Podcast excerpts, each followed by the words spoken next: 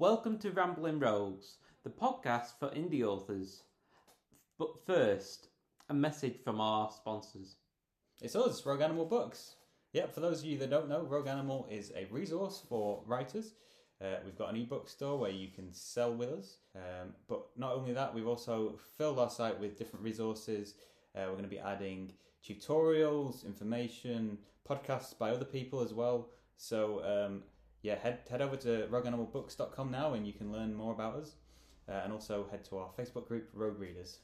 So, Joe, um, the first episode of the podcast, it's a bit, it's going to be a little bit basic, isn't it? Um, yeah, For this one, uh, they're probably all going to be a bit basic, to be honest. probably. But uh, this one is going to be more basic because uh, it's just a prototype. We're just trying to get feel of how everything's going to work. Yeah, Um, but basically, the idea of this is to bring something that's going to be useful for authors each week. To have a different guest on. Um, this week, we the topic we're going to be talking about is what makes a, sco- a story scary.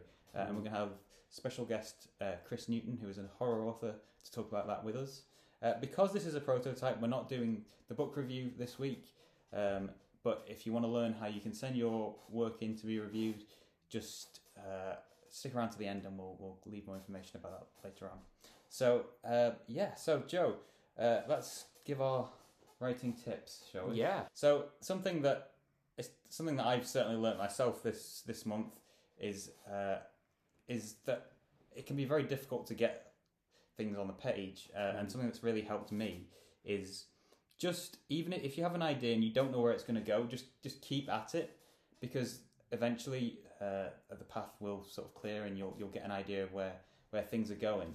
Uh, so that's really something that I've learned. Um, yeah. just to keep keep at it, you know. For people who do graphic novels, my tip for this month, when you're structuring the writing for the manga or graphic novel, one thing to be aware of is is knowing when to put a lot of writing and when to put a shorter amount of writing or even on some pages you can just put a few words and have it it makes it more powerful the language. So yeah, just something something to be aware of when Um, you're writing it and when you're um, actually adding the words onto the page. Yeah, and I think that's something particularly that, that novel authors need to be aware of because I know there's a lot of people who are interested in doing graphic novels, but they've not done that style before, and they treat it too much like writing a novel, so Yeah. they'll put too much on there.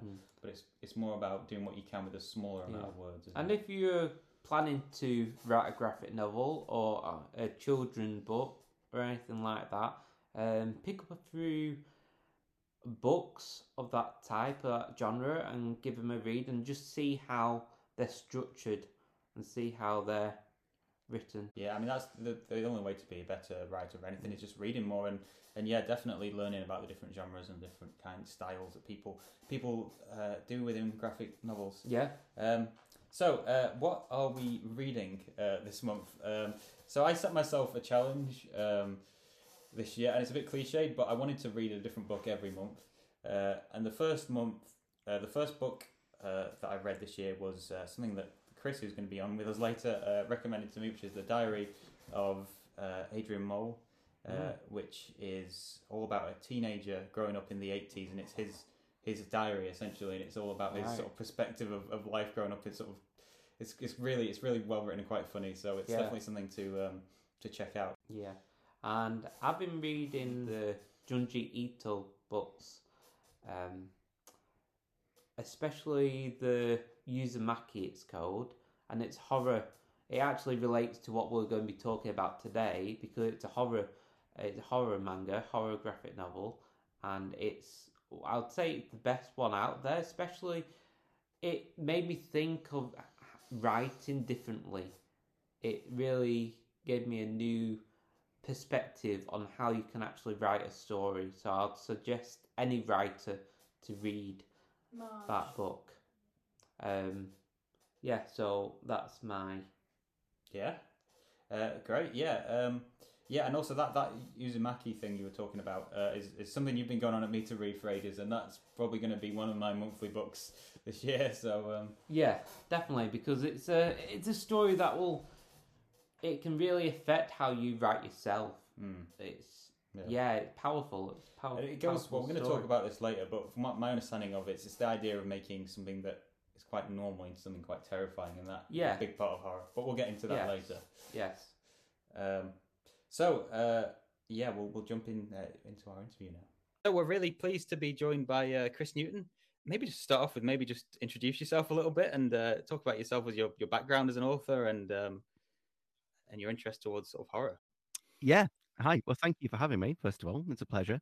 Um, uh, I don't. I'm a member of the Rogue Animal group. I've probably interacted with some of you before. And um, last year, Michael and I talked about my most recent book, The Filed Witch, um, a kind of folk horror. Uh, but yeah, I do a bit of everything: bit of writing, bit of music, bit of bit of podcasting, and uh, yeah, my my friend Mark Charles and I co-host uh, a monthly podcast called A Book at Breakfast where we talk about all manner of different books. But my real uh, passion is for spooky books. So when you said you wanted to talk about horror, I was I was so there. I mean, when when we said we were going to do a horror podcast, to be honest, I mean it was pretty much with you in mind. I, it seemed like the perfect first sort of to test the waters and I, re- Also, I, I, I really I really appreciate that. Yeah, and um, as al- I mean, you're I, I, pref- I mean, you've got sort of three podcasts on the go at this point, haven't you? So also, you seem like it was a a- good person to have as sort of professional to uh, kick things off. Well, yeah, I says uh, Book at Breakfast is, is the regular one, but uh, last year Mm. I actually started. Now this is this is niche. I'm a big fan of uh, the horror franchise Phantasm, which the original was a sort of low budget 70s sci-fi horror, and they continued to make them right up until 2016. And I'm such a diehard that um, I had to scratch a lifelong itch, and I bit the bullet and started a Phantasm podcast called Morningside FM. Uh, which uh, yeah, uh, there'll be a second series of this summer. So if you like um, overly uh, analytical discussions about low budget 70s horror, check out Morningside FM. yeah, or if you you- you have a more of a, a literary inclination, do check out a book at breakfast about Frankenstein. And uh, this April, we've got a, an episode coming out, uh, coming up on The Devil Rides Out by Dennis Wheatley. So there's there's always some spooky stuff going on. And I suppose I should plug Safety Pin as well. My friend Peter Capron Yes, and I yeah. are involved in a indie publishing collective, and we do spooky books, some of which I've written, co-written, others are written by friends of mine. That's Safety Pin Publishing. But yeah, get get the shameless plug out of the way to begin with. um, so I guess we'll just kick kick it off. So, what what makes a story terrifying? I realize That's that's quite a broad question, but we'll um we'll we'll, we'll dig more into it in more depth later. But It is a broad question. It's a very good question. Yeah, uh, possibly. I suppose this will keep coming back to this because ultimately, you know, fear is so subjective that um, just because one person is frightened of clowns, a clown story will be frightening to everybody. And of course, the obvious killer clown example that people think is from Stephen King's It. Uh, and I'm not a big fan of the film adaptation. I have to say, I know I'm probably in the minority there, but I feel like with the, the clown in those films, they've made it look like a quote unquote scary clown, like a mask you'd buy in a pound shop on the run up to Halloween. Whereas I think it's more you have to kind of give a sense of the uncanny. I think that's the real. Uh, and I'm just I've, I've got a copy of Stephen King's novel just to hand. I really wanted to just just read this very brief passage from it. Uh, Pennywise's first appearance, when of course everyone's seen the film, everyone knows the paper boat floating down the road into the drain, and then Georgie blinked and looked again. He could barely credit what he saw. It was like something from a made up story or a movie where you know the animals will talk and dance. If he'd been 10 years older, he would not have believed what he was seeing. But he was not 16, he was six. There was a clown in the storm drain. The light in there was far from good, but it was good enough so that George Denbrough could be sure of what he was seeing. It was a clown, like in the circus on TV. In fact, he looked like a cross between Bozo and Clarabell, who talked by honking, or was it her, horn on Howdy Doody Saturday mornings. Buffalo Bob was just about the only one who could understand Clarabell, and that always cracked George up. The face of the clown in the storm drain was white, and there were funny tufts of red hair on either side of his bald head, and there was a big clown smile painted over his mouth. If George had been inhabiting a year later, he would surely have thought of Ronald McDonald, Ronald McDonald before Bozo or Clarabell. The clown held a bunch of balloons, all colours, like gorgeous ripe fruit in one hand. And what I love about that passage is that the clown is not described as being frightening in terms of having a monstrous you know he's described as looking like an ordinary clown that a child is familiar with from tv but it's the it's the unsettlingness of like why is it in the storm drain? And then it doesn't really kind of it, it's so matter of fact that there was a clown in the storm drain because it it upsets you instantly because that shouldn't be. And the idea that it's not and he's saying that you know if he were older he would he would have the sense not to believe it because that couldn't possibly be true and yet it is. And i think the character's perception is a huge part of it too you know? And i think it doesn't matter what we're seeing because i say because fear is so subjective but we have to believe that the character is terrified or in this instance believe that the character is in severe danger and enough for you to to root for them or to worry about them and I think a lot of great examples of kind of horror writing or fear, really, you know, aren't necessarily in what you might call horror novels. And I think one of the best examples, and Mark and I talked about this on a book at breakfast, um, is the concept of Room 101 in 1984. This idea that the thing that you fear the most is behind the door of Room 101 and that's you know the oldest trick in the book when it comes to writing scary things you introduce a locked door or a sealed box and you say the thing you fear the most is inside here and then the reader or the viewer or the listener automatically you know, projects their own nightmares onto it and i think that's sometimes the best way. As what you were saying as well about the um the, the film adaptation and the, the, them trying to make the, the clown look specifically scary as scary as possible how do you feel about the two different sort of adaptations yeah, I, I i think the 90s series is fantastic, and Tim Curry as Pennywise is terrifying. Literally, the stuff of um, nightmares. Um, I was going to preface it by saying I haven't actually seen the '90s. I've seen clips of it, but I've not seen the film. I, the, the, the, show. I, I, assumed it was a film, um, which. Uh, so it's actually a series, is it? It's actually a. a I think it's technically a series. Because it was. It was like two very long episodes, or maybe not. I don't know. It was on TV. Two part right. or three, I don't know. Yeah, but it was on. It was made for TV. Yeah. It wasn't a movie. Movie yeah, Tim Curry's portrayal is infinitely more terrifying and infinitely better. Um, I think so many people have uh, had a, a, lifelong coulrophobia just from seeing that series when they were when they were too young, or, indeed just generally.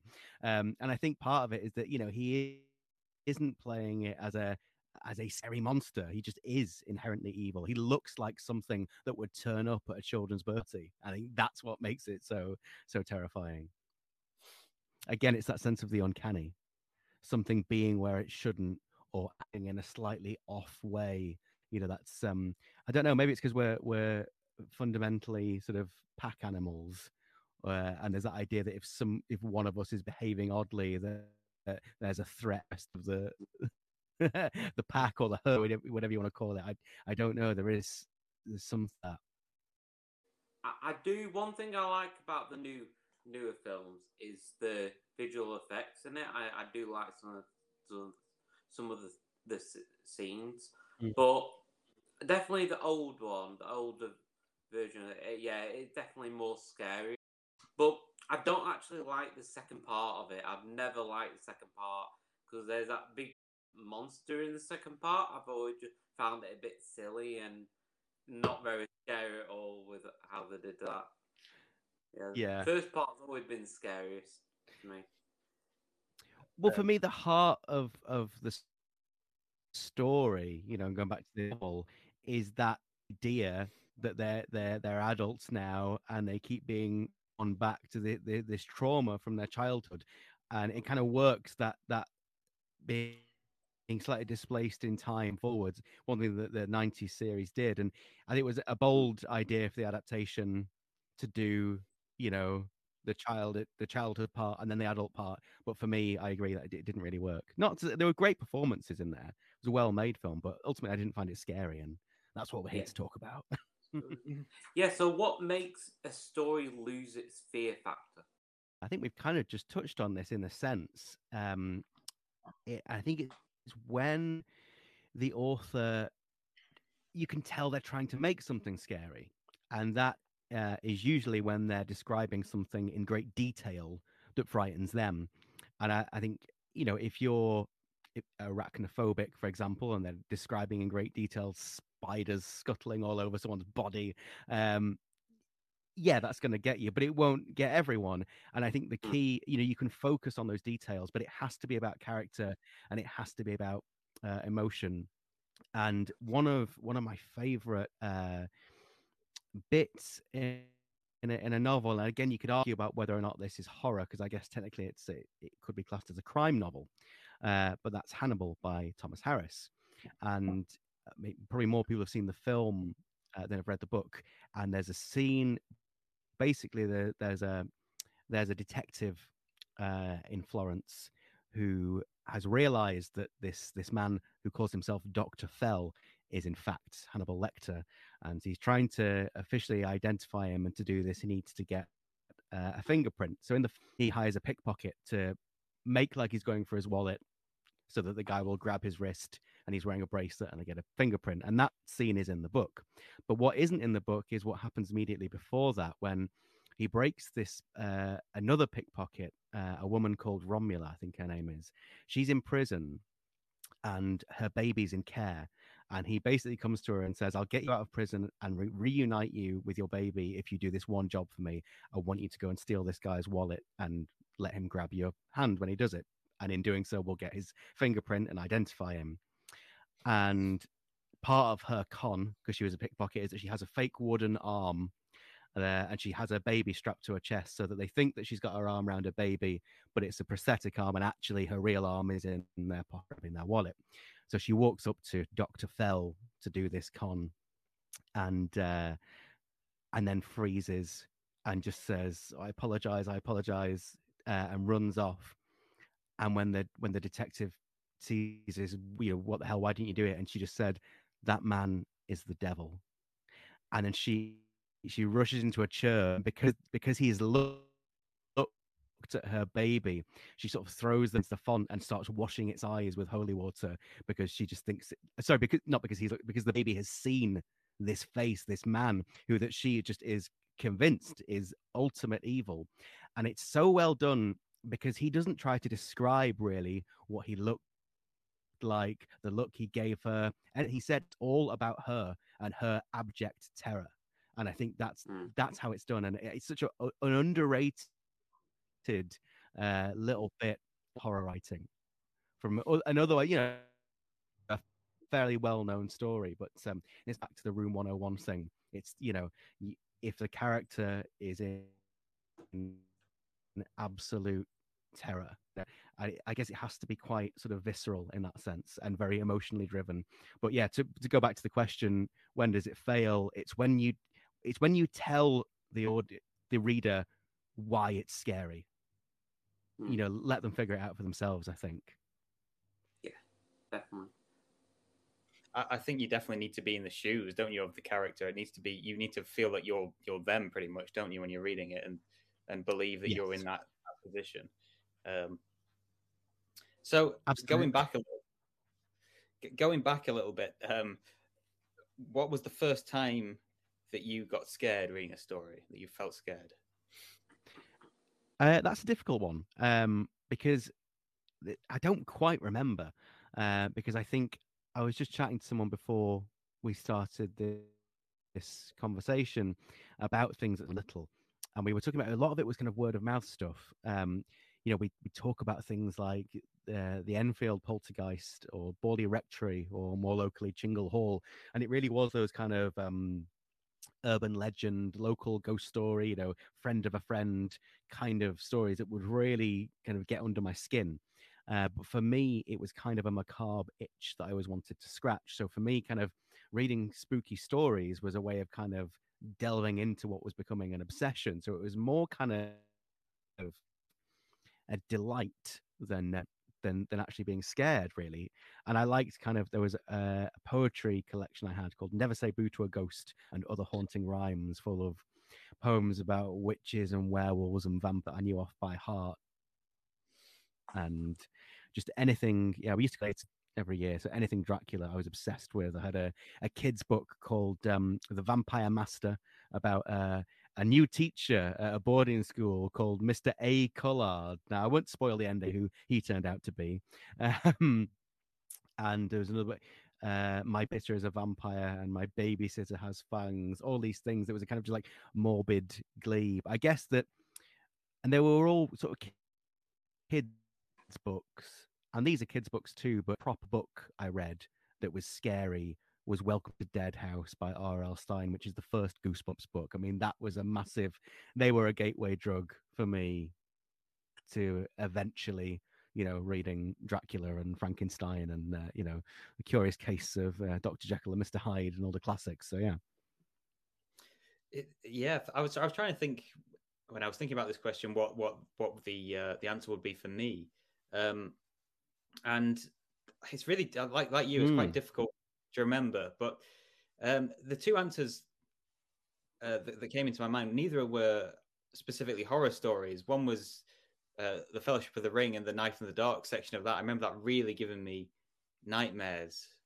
Um, the, the, way that the uh, the Black Riders were described as I, I can't mm. obviously I can't remember the exact uh, wording of it now, but the, when they emerge out of the darkness, um, I, I, remember that just horrifying me when uh, when I read that originally.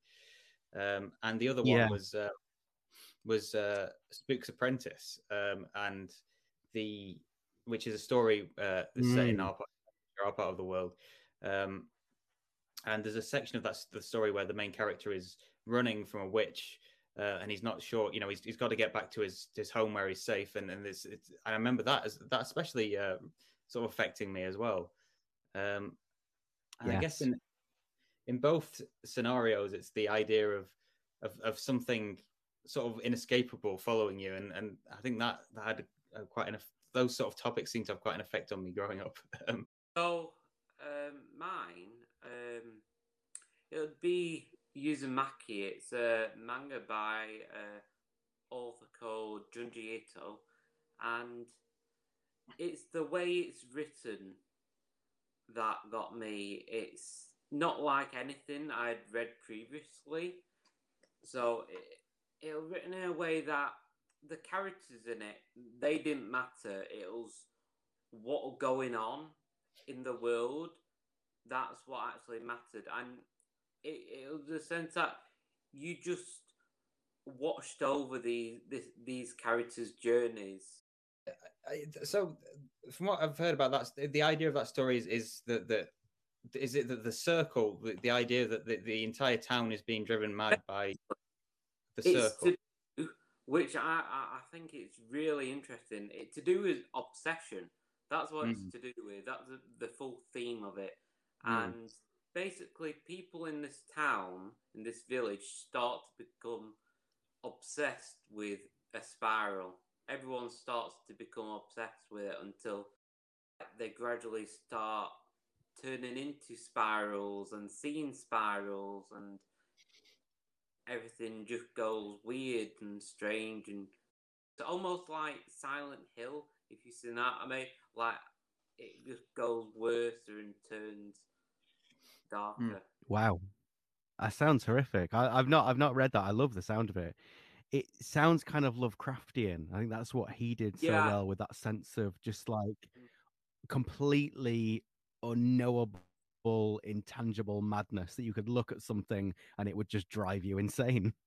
Yeah, it, it's brilliant. It really, it really impacted the way I like thought about writing horror because I, I, I love mm. writing horror, so it really impacted how I approach it. Uh, and it and it brings us uh, something we're going to talk about a bit more later, I think. But the idea of making something that's extremely normal into something quite horrifying—that's sort of central to yeah. that, isn't it? that that's it. Yeah, and yeah, just creating something that you wouldn't think of being scary and then making it. Yeah. Yeah, yeah. Uh, so, Chris, you just mentioned um, Lovecraft. Um, there seems to be mm. a real contrast uh, today between between classic horror such as Lovecraft and, and, and modern horror. Um, how do you think the approach has changed? Um, I'm not convinced that it has. Really, I think that it's such horror is such an umbrella term, um, and began as a derogatory term. You know, it's something that I think it was something that film censors uh, coined. You know, as in like those horror films that would get an X rating, um, whereas certainly people writing novels that we might now call horror never would have thought of them as that and people making, you know, Christopher Lee hated the term. People making the Hammer horror, they were making, I don't know, gothic films or even fantasy films that they thought of them as, or even sort of because there's a sort of fairy tale aspect to them. Uh, and they saw horror as a negative thing. So it's interesting that everything's kind of united now under that banner. And I, I embrace it. I think it's great. You know, it's it just it is what it is. So many things like like the Quakers. You know, so many uh, um, labels began as insults, but were just kind of embraced eventually. And what's interesting about Lovecraft, kind of like with Shelley, they did so much for the horror genre, um, but also for science fiction. And there, you know, there's so much that comes from both of them. But at the same time, we now have like sci-fi horror as as a as a as a genre of its own.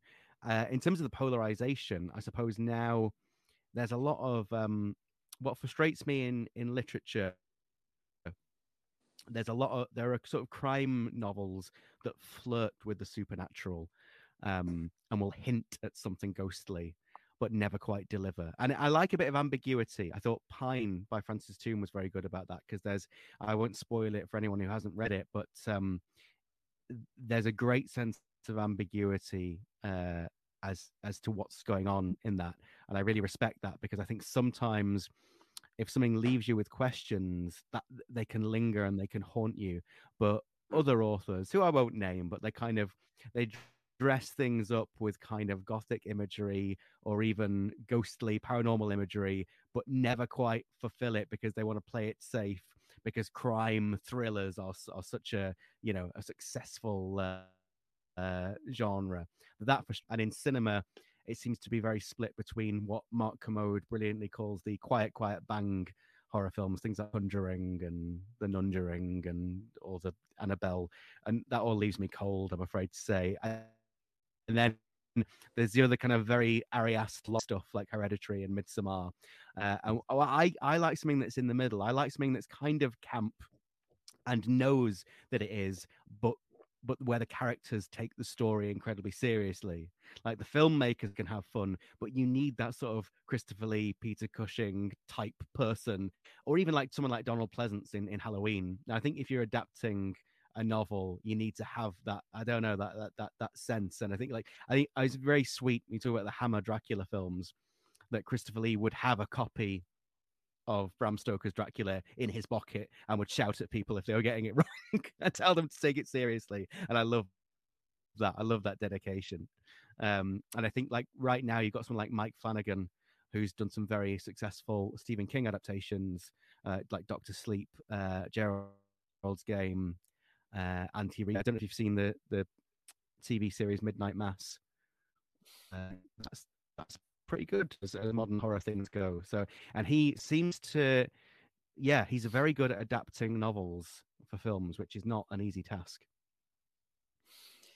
I, I think something. I mean, I don't, as you know, I don't read a huge amount of horror, um, but something I, have sort of noticed in in terms of a modern horror film uh, is that there seems to be a, sort of a lot of leaning on sort of the jump scare as being the sort of almost the main way of, of scaring people, and that in a way takes away some of the certainly for me the the fear aspect. Yeah, I don't think jump scaring is scary though. I don't think you can really call it call it that. It's just a reaction from your body, isn't it, to something jumping you. So. A great jump scare can be wonderful if it's well done, but it, you can't rely on that. That can't be the only mm. thing you have in the bank. You need a story, um, and that's what I, what really frustrates me. I remember reading an article quite recently about how The Conjuring had been, and they, they used the term scientifically proven to be the scariest film ever made. Um, and they'd, you know, in inverted commas, proven this by hooking people to heart monitors while they watched it. Now, if you're watching a film for the first time and it's all dark and quiet and then something goes bang, of course you, are gonna have a reaction to that. You know, if you're a living, breathing human being with a pulse. Um, but do you lie awake at 3 a.m still thinking about that thing that went bang. No, of course you don't. But something like the Blair Witch Project, there are no jump scares in the Blair Witch Project, but I saw that in 1999 at the cinema when it came out, and I haven't stopped thinking about the ending since. It's still in my head, haunting me.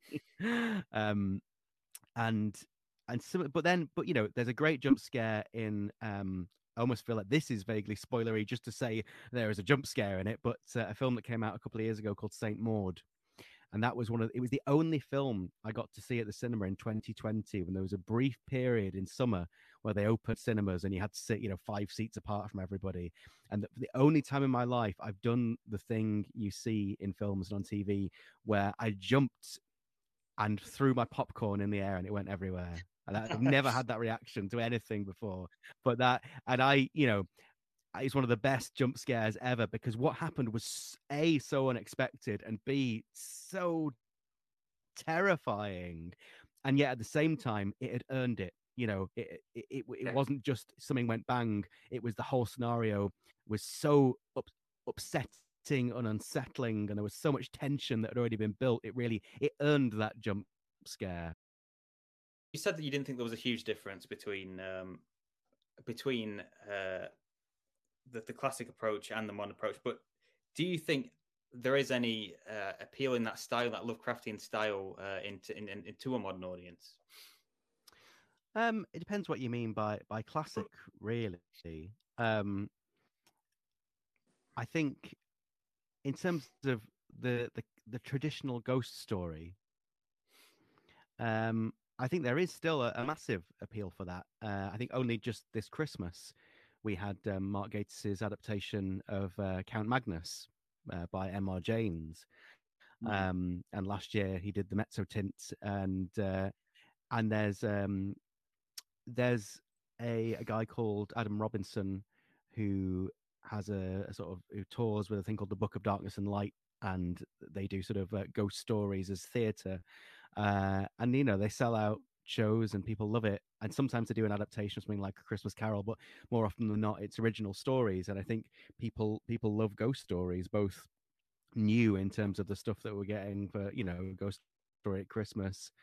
Uh, sorry, uh, both in terms of classic adaptations of classics, uh, like the Ghost Story for Christmas stuff, or or new interactive experiences. Uh, you know, you go to any any Waterstones, and it's all there. You know, M.R. James uh, and Edgar Allan Poe. Uh, Lovecraft's a weird one because he was a horrible racist, and I think that aspect of it, obviously, a lot of his stories are dated in that sense. I say dated like it was okay then. Some of the stuff he said, it wasn't even okay then. But um, uh, but even the style, I think, is is quite old fashioned. But I don't know. Some people set such a trend that everything that comes after is, you know, Lovecraftian or Jamesian or whatever. Um, and in, in a strange way, but then recently on TV, we've had um, an adaptation of Lovecraft Country, uh, which is an adaptation of a book. And I've forgotten the name of the author, but I've got it on the floor. So I'm just going to slide over. Matt Ruff, that was his name. Got it. Um, uh, I haven't actually seen the HBO series, but the, but the book was fantastic. But again, it kind of and it's it's it's uncanny and it's it's weird. But I would say it leans more to the sort of sci-fi horror element and things like the city we became by N.K. Jemisin again takes that Lovecraftian mythos in a different direction, a more inclusive direction, but it's more sort of sci-fi because in terms of you know whilst we're getting these great theatre productions and these great TV and film adaptations of classic ghost stories. In terms of what people are writing now, are people writing classic ghost stories or classic horror? In and again, it's that's a very broad term. It depends how you define classic. But I, you know, I love Mary Shelley. I love Bram Stoker. um, I, I love Ed, Edgar Allan Poe, and nobody writes like them anymore. And maybe I don't know. Maybe people want those airport reads, but I, I miss I miss beautiful language. And I'm gonna just if you let me be self-indulgent for a minute, because I don't know. I bookmarked this. I'm not even sure in relation to which question, but I'll, I'll just read it now anyway because I love it. But the beginning of the Telltale Heart, you know how we were saying that sometimes these kind of horror stories work best as short stories because you couldn't sustain something like this over the length of a novel because it's so unhinged and you know that it's not going to end well but you get this and everybody knows the story um and how fantastically poe wrote and how unhinged he could make his narrators sound when you just get a story that simply begins true nervous very very dreadfully nervous i had been and am. Why will you say I am mad? They did sharpen my senses, not destroyed, not dulled them. All was the sense of hearing acute. I heard all things in heaven and in earth. I heard many things in hell. How then am I mad? Hearken and observe how healthily, how calmly I can tell you the whole story. And then he goes on to say that uh, you know he, uh, the murder he's about to commit is basically a kindness, and I love this idea that um, he's he's pleading the case of like. I'm clearly not mad, for if I were mad, I would not be able to tell you in such precise detail the manner in which I horrifically murdered him. And it's just, it's wonderful, and it's just insane, and and and it doesn't make any sense. He talks about having a disease. We don't know what the disease was, and that he's heard things in heaven and in hell. Is he hearing voices? And I don't know if you if you read the story, but um, basically he kills this what we assume is a kindly old man because he doesn't like his eye. wow. No, I, I'm not familiar with that story. he has no problem with the man, but he thinks the eye is evil. um, yeah, and I miss I miss that kind of colorful writing. It's not it's not fashionable at the moment. People like very um kind of quite minimalistic prose uh that kind of rattles along. As I say, it's the kind of it's the it's the crime thriller approach that you see a lot of in mainstream bookshops now and I'm not a massive fan, I have to say. I think that I mean I think that's the thing in, in, in, general amongst literature, isn't it? That people just want things to be a lot shorter now. I mean, I mean, I saw some, a, a, sort of viral post on, I think it was on Twitter recently, where where someone was asking for, you know, for fantasy for fantasy books that were um, that were short, you know, within a few a couple of hundred pages, um, and it's just interesting to see how, in general, people have having to write shorter things to um, to to engage people. Mm. I think it people's attention spans. I think people have a lot less attention span, don't they? They now. Yeah, I mean, uh, people are being conditioned by things like we talked about before, by things like TikTok and yeah, social you know, media, instant entertainment within you know 15 seconds and what have you. No, uh, even that one five one to five seconds, basically. Yeah. So Crazy. people people don't have yeah. So obviously that is I, I I was wondering whether you know literature would be because sometimes literature seems to be unaffected by trends, but in this instance, it does seem that things are getting shorter. It's like fast. Fashion. Yeah, it's difficult to know, isn't it? Until ten years' time. um, but what's interesting is that television is getting longer and longer. Everybody wants binge-worthy series, and oh, audiobooks yeah. are massive at the moment. That's where I think people listen more than they read yeah. these days. So maybe there is a market for longer books, but ones that people can can can listen to. I don't know. I would just briefly say that it's worth remembering that you know Dracula did not sell brilliantly in Bram Stoker's lifetime. It, it was mm. it was um, outsold by a rival horror novel, not that they would have called it that, you know, uh, at the time, which now nobody can remember the name of. Certainly not me. And so if we're talking about writing and writers, like don't worry about what's fashionable or what's trending, because chances are by the time you finish writing your thousand word novel or your thousand word novel, your 10,000 word novel, um, or whatever you're working on, the trend will have, will have gone. Uh, it will be over. So just write, you know, write what's authentically you, unless you want, you're in it to make money, in which case, you know, book the trend. Probably not trash. make any money anyway. Yeah. So, well, we, yeah. We, we talked earlier about this idea of making something that's on the surface very normal and turning it into something quite unsettling and terrifying. And Joe was talking about um, Uzumaki and the circle, the spiral uh, thing.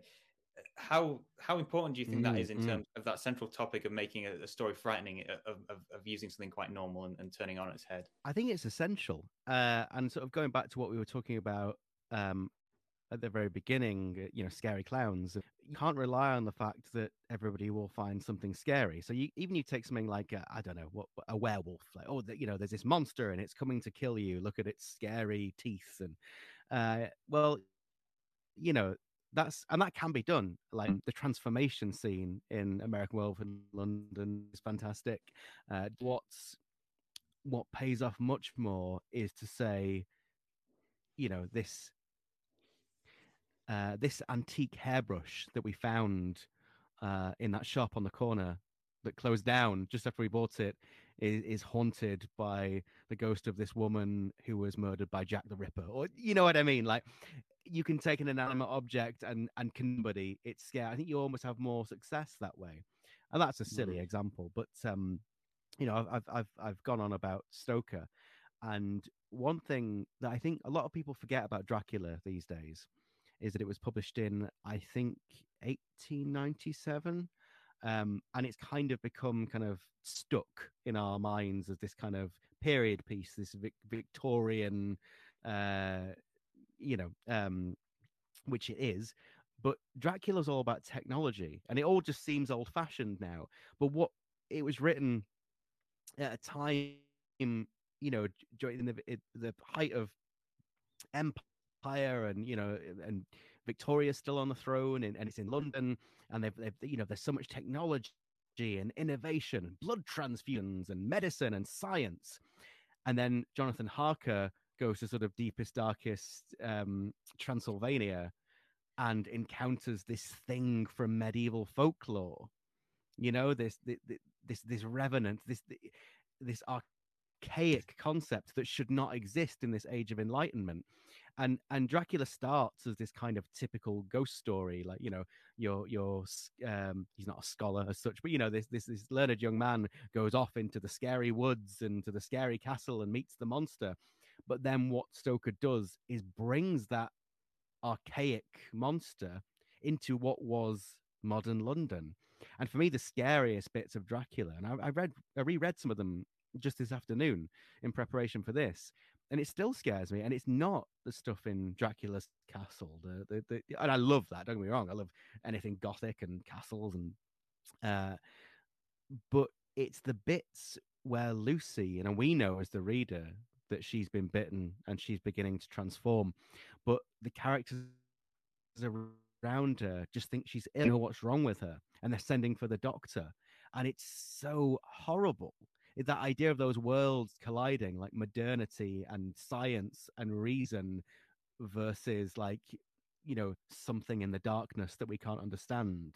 Uh, and I, you know, put aside your preconceptions of the Dracula story and just go and reread those bits where where Lucy is changing and, and, and you know the pinpricks on her neck and the loss of blood and how and then suddenly she seems better but then they go into her room and she's sort of cadaverous it's it's actually horrible to see this happening to a person and again it's all written you know it's kind of epistolary uh, or epistolary, as people say these days, and it's made me doubt my, my own pronunciation. Uh, but you know, you've got you've got Mina's perspective, and you get the you know, the doctor's diary, and then yeah, I'm I'm going down a, a Dracula uh, tangent, but um, it's that yeah. So in answer to your question, it's essential to make to to not just make the everyday scary, but to to pervert the everyday and to twist it and to make anything nowhere seems safe you know and that, that i suppose that's a dracula thing like you know even in even in the light even in the age of reason like you're not safe from the things in the dark and i think that's wonderful uh, and is that something you've tried to do within your own writing would you say yeah um i think rule number one uh i think because the last thing i wrote was kind of a folk horror um and I've sort of described it as a as a fairy tale uh, on, on occasion, which might give it the uh, because might give people the wrong impression. Uh, but it's not a traditional horror by any stretch of the imagination.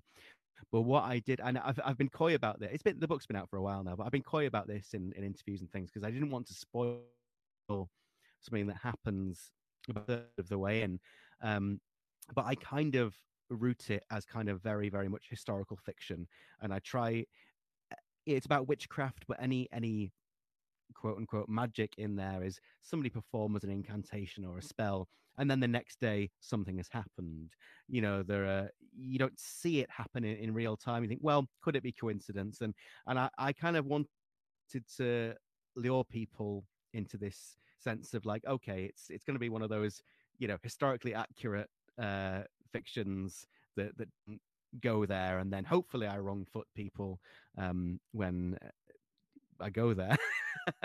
Um but before that uh prior to the Fouled Witch, I co-wrote Convent Crescent with with Zoe Swan, and that was very much um, again like the rule number one was character and emotion because it, it always is. We have to create believable characters uh, that people will care about enough to there have to be two things the characters have to have a reason to go into the scary house that is believable and not just a, a plot thing but they all we also have to care enough about them that we don't want them to go into the scary house but we know that they will and that was a case of us sitting down and writing everything that had scared us as children and half the time it was an odd thing you know like that completely ordinary street but there's one house where all the windows are boarded up.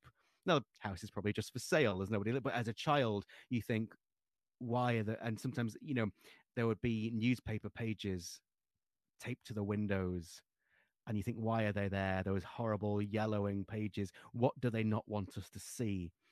And eh, and it's things like that that those those glimpses from childhood of things that unsettled you because you saw that one thing that shouldn't have been where it was and then as a writer you have to say okay well what did it mean where can i take that so yeah i think that was very much always always the starting point for any kind of um you know creative process Yeah.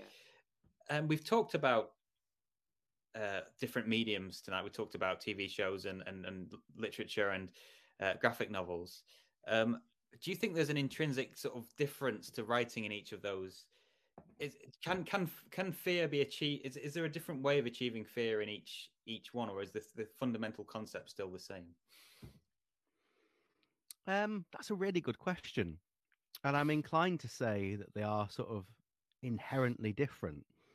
Uh, because, and again, not strictly a, a horror director, um, but for me, probably the best horror director in terms of consistency. I mean, there are great horror films, but I wouldn't necessarily want to watch every film that that director had made. But um, David Lynch, whatever he's doing, has this absolute sense of the uncanny.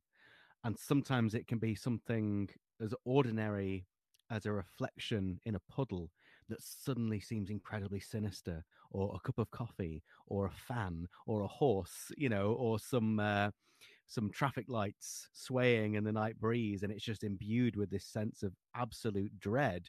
Or you know, not always. You know, sometimes it's beauty, sometimes it's mystery, and you can't put that into words. And of course, that the I mean, David Lynch is a fantastic, you know, visual artist. You know, he always describes what he does as moving paintings. And I think it's best to think of his stuff as moving paintings rather than films and expecting any kind of, you know, narrative cohesion from them. Just accept them for what they are and you'll have a brilliant time or a horrific time if it's something like Fire Walk with Me. But um but of course there are so many inherent differences in the mediums, uh, you know, in, in different mediums. And of course with film, you get music as well, and that can convey so much. You know, try watching a scene from an atmospheric horror film without the score, and it loses almost everything. Um, but that's not always the case, though. You know, take the Blair Witch Project, which I've mentioned. You know, is one of the things that really scared me. That has no score.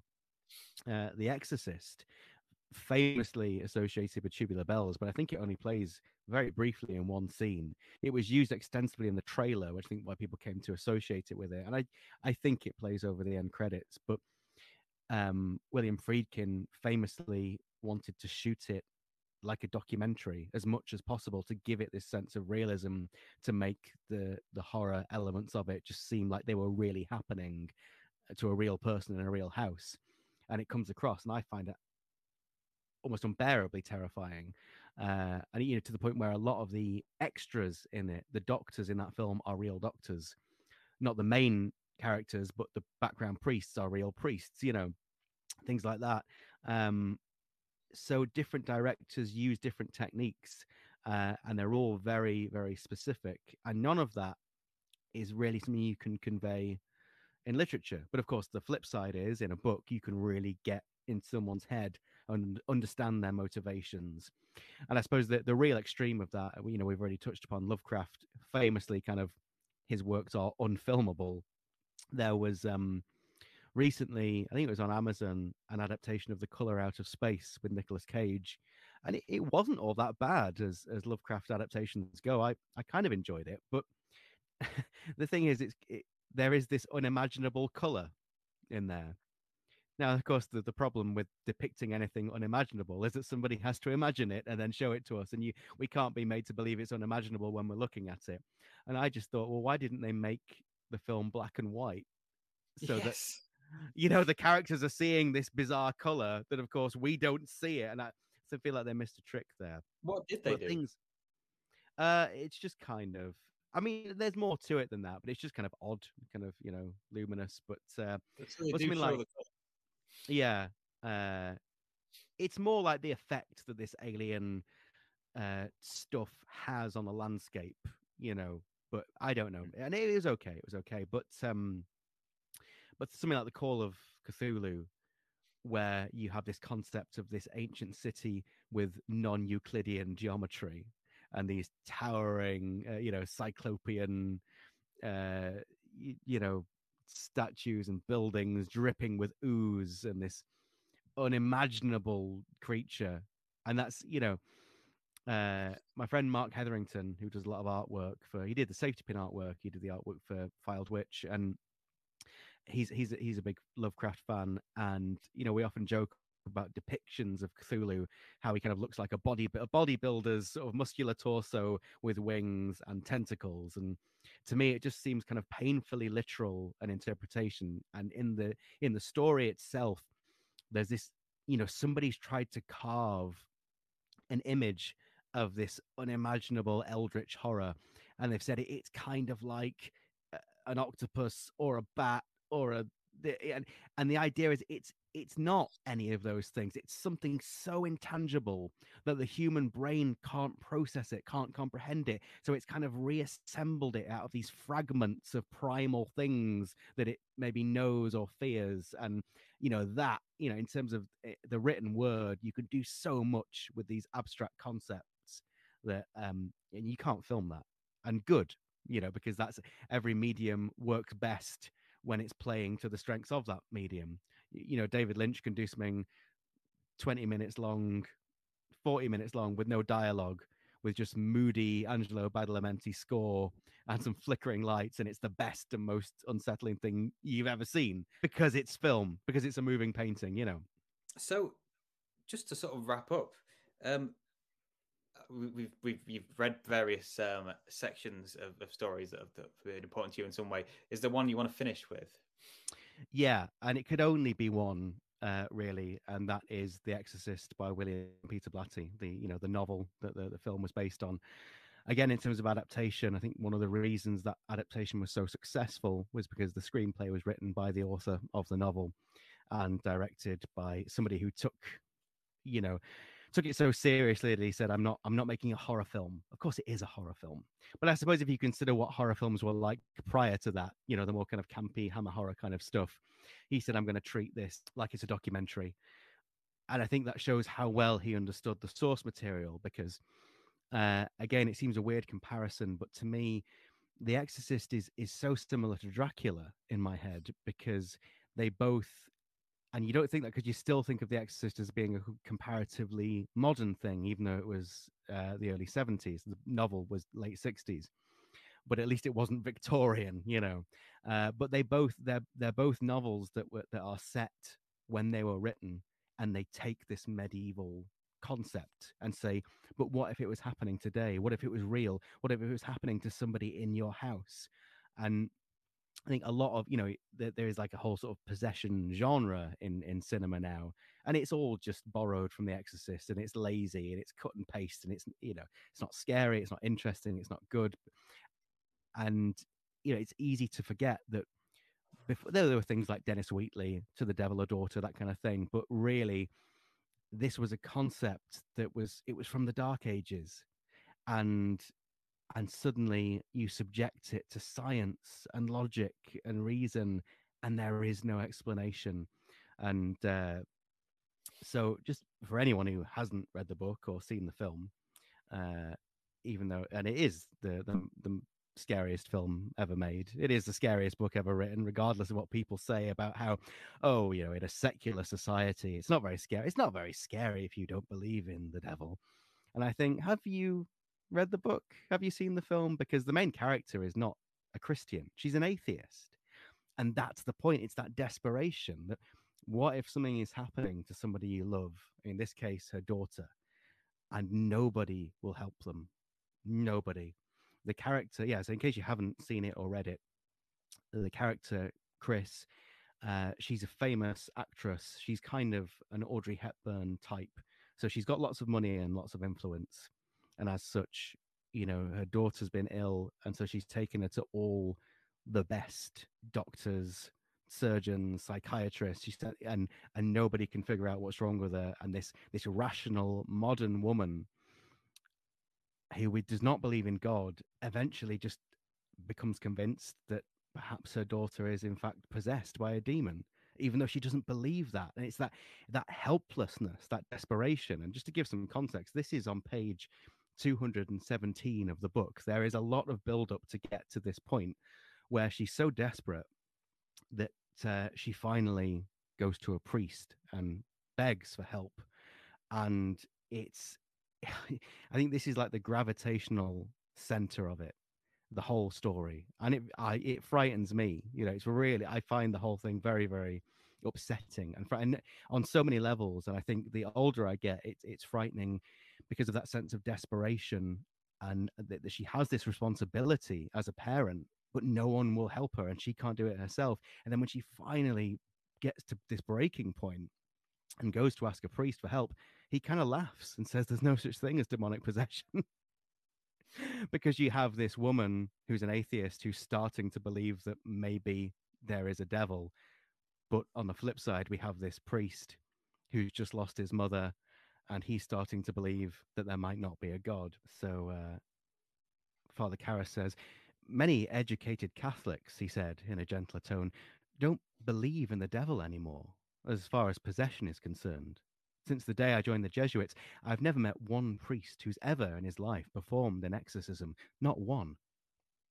Oh, are you really a priest or from central casting? Chris blurted with a sudden, bitter, disappointed sharpness. I mean, what about all those stories in the Bible about Christ driving out all those demons? Karras answered spontaneously with the heat. Look, if Christ had said that those people who were supposedly possessed had schizophrenia, which I imagine they did, they would probably have crucified him three years earlier. Oh, really? Chris put a shaking hand to her sunglasses, deepening her voice in an effort at control. Well, it happens, Father Karras, that somebody very close to me is probably possessed and needs an exorcism. Will you do it? To Karras, it suddenly seemed unreal. Key Bridge, motor traffic across the river, the hot shop with frozen milk, the hot shop with frozen milkshakes, and beside him, a movie star asking for an exorcism. As he stared at her, groping for an answer, she slipped off her oversized dark sunglasses, and Karras felt a wincing shock at the redness, at the desperate pleading in those haggard eyes, and suddenly realized that the woman was serious. Father Karras, it's my daughter, she pleaded. It's my daughter then all the more reason, he said to her soothingly, to forget about an exorcism. And why? Chris suddenly burst out in a voice that was cracking and strident and distraught. Tell me why. God, I don't understand. Karras took hold of her wrist in an effort to calm her. In the first place, he told her, it could make things worse. Incredulous, Chris scrunched up her face and said, Worse? Yes, worse. That's right because the ritual of exorcism is dangerously suggestive. It could implant the notion of possession where it didn't exist before, or if it did, it could tend to fortify it. But, and secondly, Karras overrode her, before the Catholic Church approves an exorcism, it conducts an investigation to see if it's warranted. warranted. And that takes time. And in the meantime, you're, couldn't you do it yourself? Chris's lower lip was slightly trembling now, her eyes filling up with tears. Look, every priest has the power to exorcise, but he has to have church approval, and frankly, it's rarely ever given. So, can't you even look at her?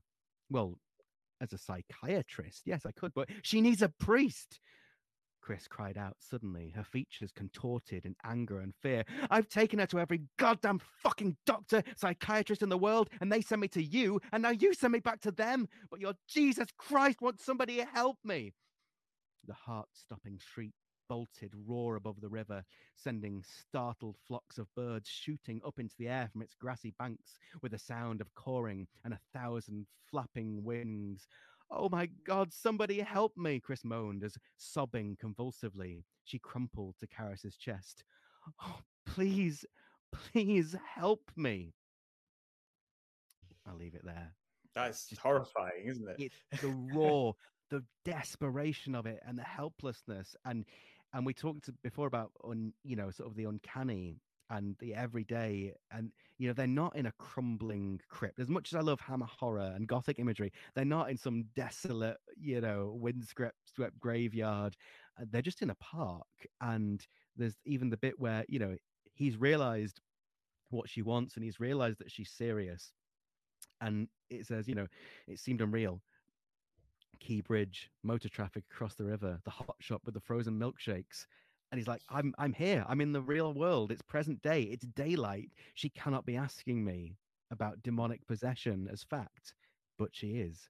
And you know, that moment, you know, and from her point of view, bearing in mind this is, you know, page 217, you followed her desperate journey and she's given up and conceded, I'm gonna ask this priest for help. And he says, There's no such thing.